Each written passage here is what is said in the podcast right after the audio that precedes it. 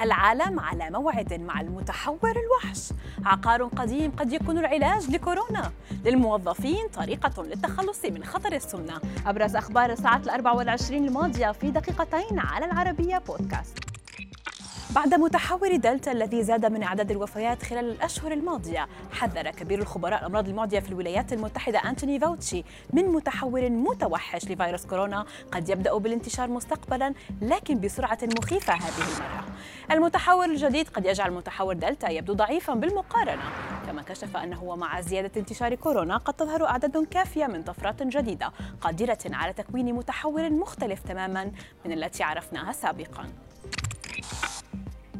كشف علماء من جامعة جورجيا الأمريكية أن علاجاً مضاداً لمرض النقرس قد يكون فعالاً ضد كورونا، فالعقار الجديد يتمتع بخصائص مضادة للفيروسات، ما يجعله خياراً رئيسياً لمكافحة ليس فقط عدوى كورونا بل فيروسات الجهاز التنفسي الأخرى المميتة.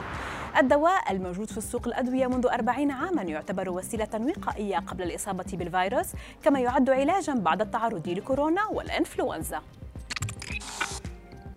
أكدت مسؤولة اللقاحات والمناعة بمنظمة الصحة العالمية أنه لا يوجد دليل على صحة ما يتم ترديده بأن اللقاحات متشابهة، ومن ثم فإنه يمكن الحصول على جرعة واحدة من منتج وجرعة مختلفة عن منتج آخر.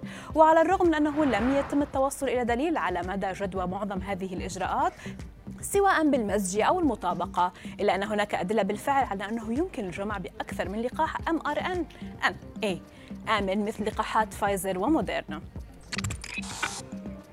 يعاني الموظفون الذين يعملون لساعات طويلة على مكاتبهم من خطر زيادة الوزن بسبب قلة الحركة، لكن أكدت نتائج دراسة جديدة أجراها باحثون من جامعة كامبريدج أن مجرد تغيير بسيط على قائمة طعام الموظفين يمكن أن يساعد في تقليل خطر زيادة الوزن.